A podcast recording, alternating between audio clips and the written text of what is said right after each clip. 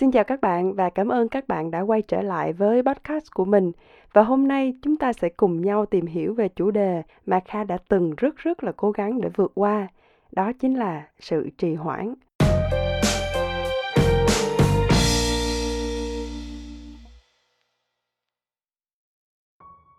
Khi nói về sự trì hoãn, có lẽ bạn nào cũng thấy cái bóng dáng của mình trong đấy đúng không nào? Bởi vì đơn giản, con người thì luôn muốn tìm đến một cái sự thoải mái và dễ dàng. Ít ai muốn lao vào cái thử thách và tìm tòi những cái mới lạ. Hãy thử đặt vào cái công việc của các bạn bây giờ. Chúng ta chỉ làm khi bị đưa vào tình huống bắt buộc và không còn một sự lựa chọn nào khác, đúng không? Bởi vì vậy, việc nào cũng phải có deadline, nghĩa là phải có hạn chót để nộp bài và nộp báo cáo. Thế nhưng chúng ta thường nhìn vào deadline để trì hoãn thay vì lên một cái kế hoạch cụ thể để làm sao hoàn thành cái công việc đó. Khi nhìn vào deadline, mình cứ nghĩ là mình còn rất là nhiều thời gian để ngày mai, ngày kia rồi mình hãy làm cũng được. Nhưng mà cứ nấn ná hoài, đến ngày nộp bài thì mới vội vội vàng vàng viết một vài dòng hoặc lên một vài chiếc slide để mà mình kịp cái thời hạn nộp bài. Chúng ta cần phải phân biệt được, hoàn thành công việc nó có hai dạng. Một là mình làm cho có cho có cái để mà mình nộp. Còn một dạng khác là mình hoàn thành một cách xuất sắc. Ngày trước thì kha cũng hay là một người như thế lắm, rất là hay trì hoãn và trì hoãn triền miên.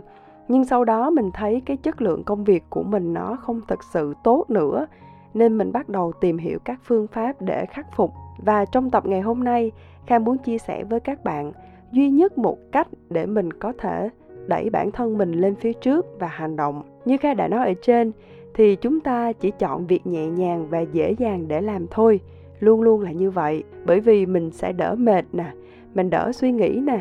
Thế nên có một cái phương pháp mà kha cũng học được từ người khác và thực sự kha thấy nó rất là hiệu quả đối với cá nhân mình, đó chính là chia nhỏ công việc.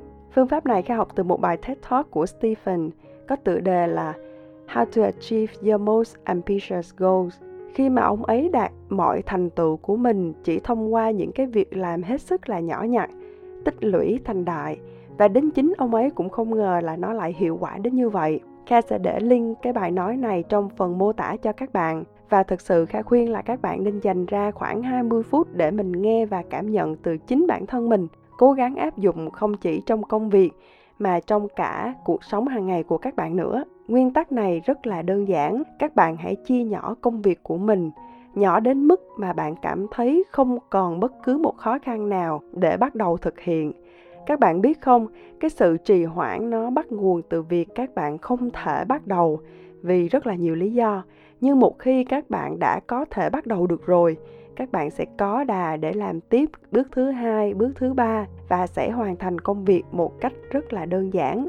Không cần phải vội vội vàng vàng để mà mình kịp deadline, không cần phải cố gắng để đưa ra ý tưởng và không cần phải thức cả đêm chỉ vì sáng mai là mình phải nộp bài. Hơn nữa, khi các bạn có thời gian, các bạn sẽ có khả năng để đưa ra những ý tưởng, lập luận và cách giải quyết sáng suốt hơn. Rồi khi mà mình chia nhỏ công việc thì các bạn sẽ biết được là mình nên làm cái nào.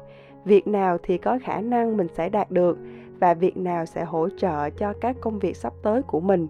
Có nghĩa là các bạn sẽ có cái nhìn vừa chi tiết, vừa tổng quát, vừa thực tế và vừa chiến lược. Tuy nhiên thì kha cũng khuyên các bạn nên có kế hoạch và theo sát cái kế hoạch đã được đặt ra. Kha ví dụ có rất nhiều bạn, khi bắt đầu thì rất là hăng hái, như là việc các bạn học tiếng anh chẳng hạn ngày đầu tiên thì các bạn có thể học đến 12 giờ khuya, viết ra tới 5-6 trang giấy. Nhưng sau đó, mãi một tháng sau vẫn chưa xem lại cái quyển sách đó. Vì khi mà mình nhồi nhét vào đầu mình quá nhiều thì mình sẽ rất là dễ nản chí và mình sẽ tiếp tục trì hoãn. Bởi vì vậy, chia nhỏ công việc nhưng cũng phải theo sát cái tiến độ. Hãy đặt ra cái thời hạn hoàn thành cho từng mục tiêu nhỏ đừng cố gắng hoàn thành tất cả mọi việc cùng một lúc, mà mình hãy có thời gian cho những cái việc khác nữa tốt nhất là các bạn nên có cái đồng hồ báo thức ở bên cạnh mình đặt hẹn giờ từ 2 tới 3 tiếng cho mỗi phần việc nhỏ và hãy thật tập trung trong khoảng thời gian đó. Tùy vào mỗi việc mà các bạn đang làm và mình hãy tự điều chỉnh cái phần việc cho hợp lý. Nhưng chia nhỏ công việc là một cái phương pháp mà Kha nghĩ là các bạn sẽ áp dụng được cho mọi việc trong cuộc sống của mình, tích lũy thành đại. Kết quả không ngờ đang chờ các bạn ở phía trước đó.